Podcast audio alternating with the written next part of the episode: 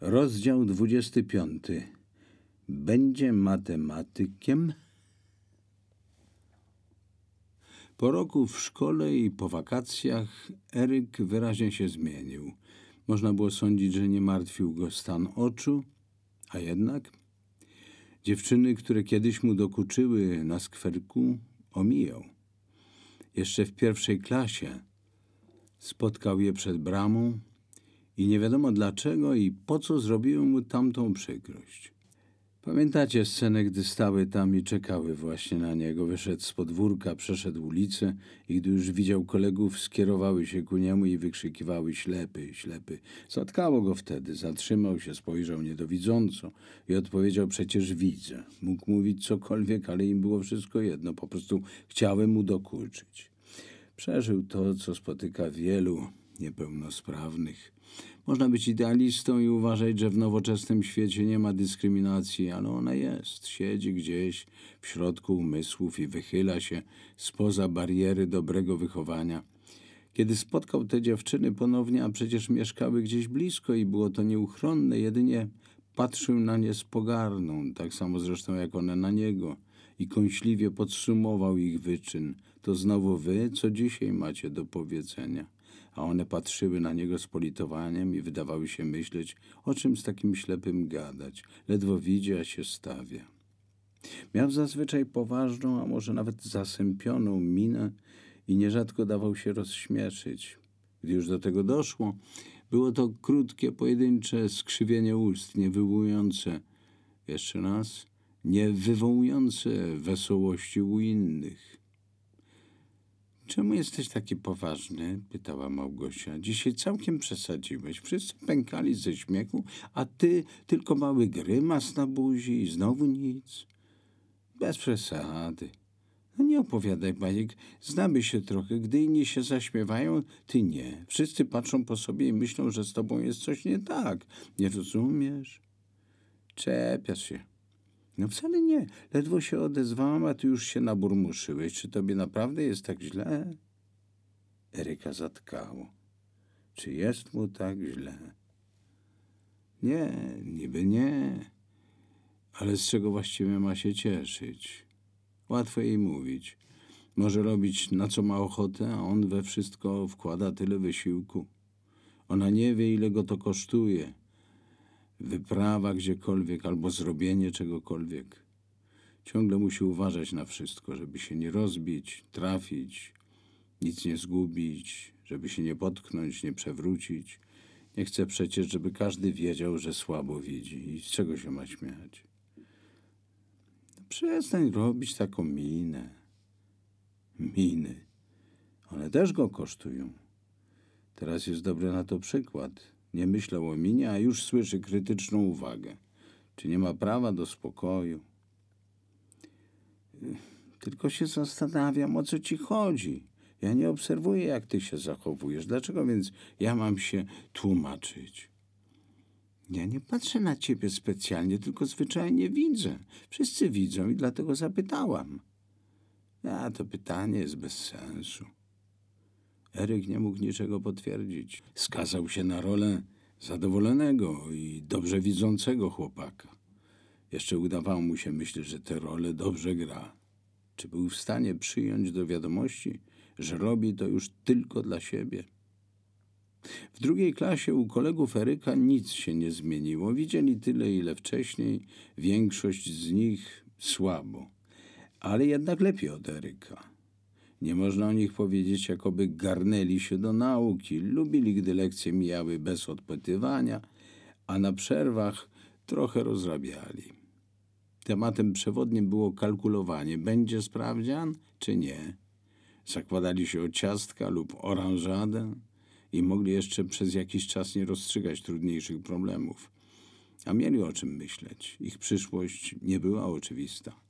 Gdy się ma osiem lat, jeszcze można nie wiedzieć, że z ich wzrokiem nie ominą ich lekceważenia przez wielu. Wszyscy byli w klasie, kończyły się ostatnie rozmowy, panowało podniecenie. Pani zapowiedziała lekcję specjalną. Mieli się zastanowić, kim chcą w przyszłości zostać.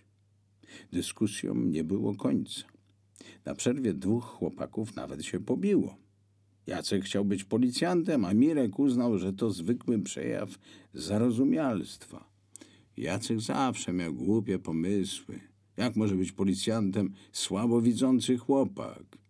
Kiedyś Jacek chciał być pilotem myśliwca, co też skończyło się awanturą. Akurat z ciebie pilot jak ze mnie baletnica, rzucił bardzo niepełnosprawny Grzesiek. Musiałbyś się chyba drugi raz urodzić, a, ale to nie wchodzi w rachubę. Odczep się, rzucił Jacek z zaciśniętymi zębami. Jak mówię, że będę pilotem, to będę. Mama mi pomoże. Ona ma jakieś znajomości i mi to załatwi. Ha, ha, ha! Mama mu załatwi. To chyba, że będziesz za ciebie latała. Sam możesz pilotować co najwyżej lokomotywę, w której tak się tylko śpi, a ponadto jest tam para maszynistów. W tym miejscu Jacek przystąpił do ataku na kolegę. Przyłoży mu, to zmieni zdanie i zmądrzeje. Teraz było tak samo. Policjant, no chyba pęknę ze śmiechu, parsknął Mirek. Przestępcę będziesz poznawał przez lupę. A, albo po zapachu, dorzucił bez ogródek Grzesiek. No właśnie, po zapachu albo przez lupę. Tego było za wiele. Jacek chwycił Mirka za kark, podciął mu nogi i zwalili się na podłogę. W pierwszym momencie Mirek ustąpił, bo był zaskoczony gwałtownym atakiem. Chwilę później turlaniu nie było końca. Raz jeden, raz drugi był na wierzchu. Ja, ja ci dam po zapachu i przez lupę, ty bałwanie. "Hy, Policjant z łaski. Przestańcie, rzucił Grzesiek, który też miał ochotę na włączenie się w kotłowisko, ale nie znalazłszy dla siebie miejsca między nimi, dał za wygraną i postanowił być rozjemcą.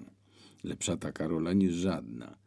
Pomimo, że Grzesiek jest całkiem niepełnosprawny, chciał złapać Jacka za bluzę i odciągnąć od Mirka. Nic z tego.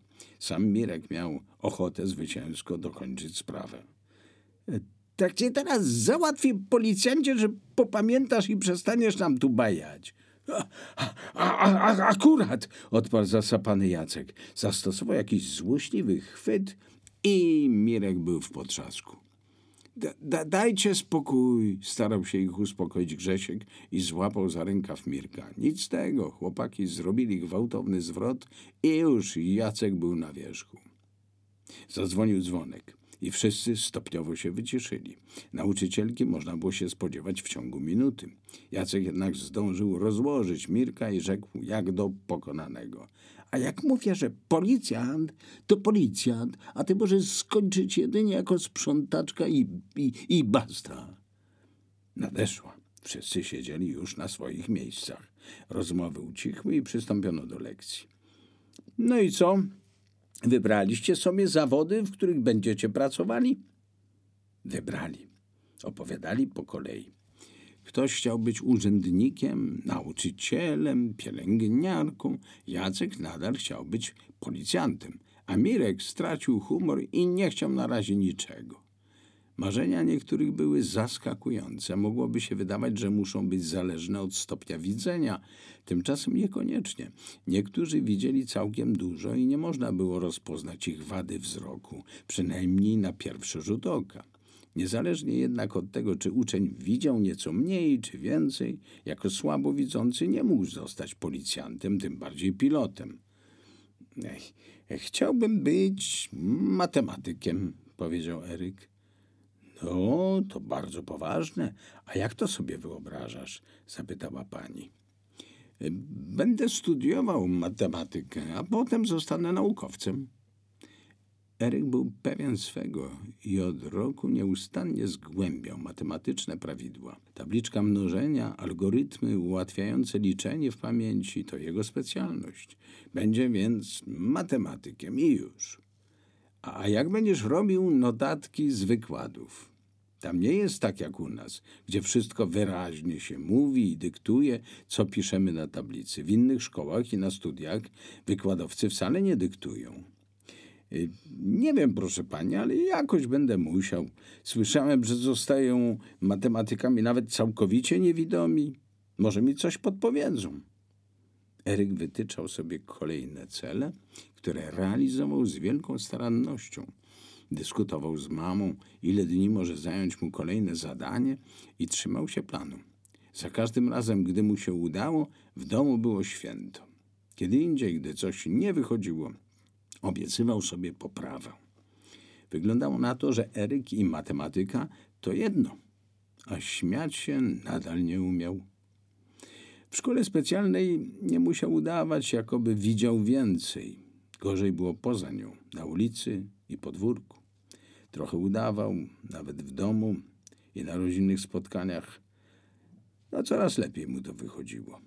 Od początku życia prawda była inna, niestety. Po trafieniu śnieżką w oko wzrok się pogorszył. Mama uczyła go wszystkiego, co przyszło im do głowy i dużo czasu spędzali razem. Teraz, gdy dowiedziała się, że chce być matematykiem, zaczęła uczyć się jej również ona. Nie była to jej mocna strona. Uznała więc, że przyszedł czas na nadrobienie zaległości. I tak brnęli przez dni, tygodnie i miesiące i oboje stawali się mądrzejsi.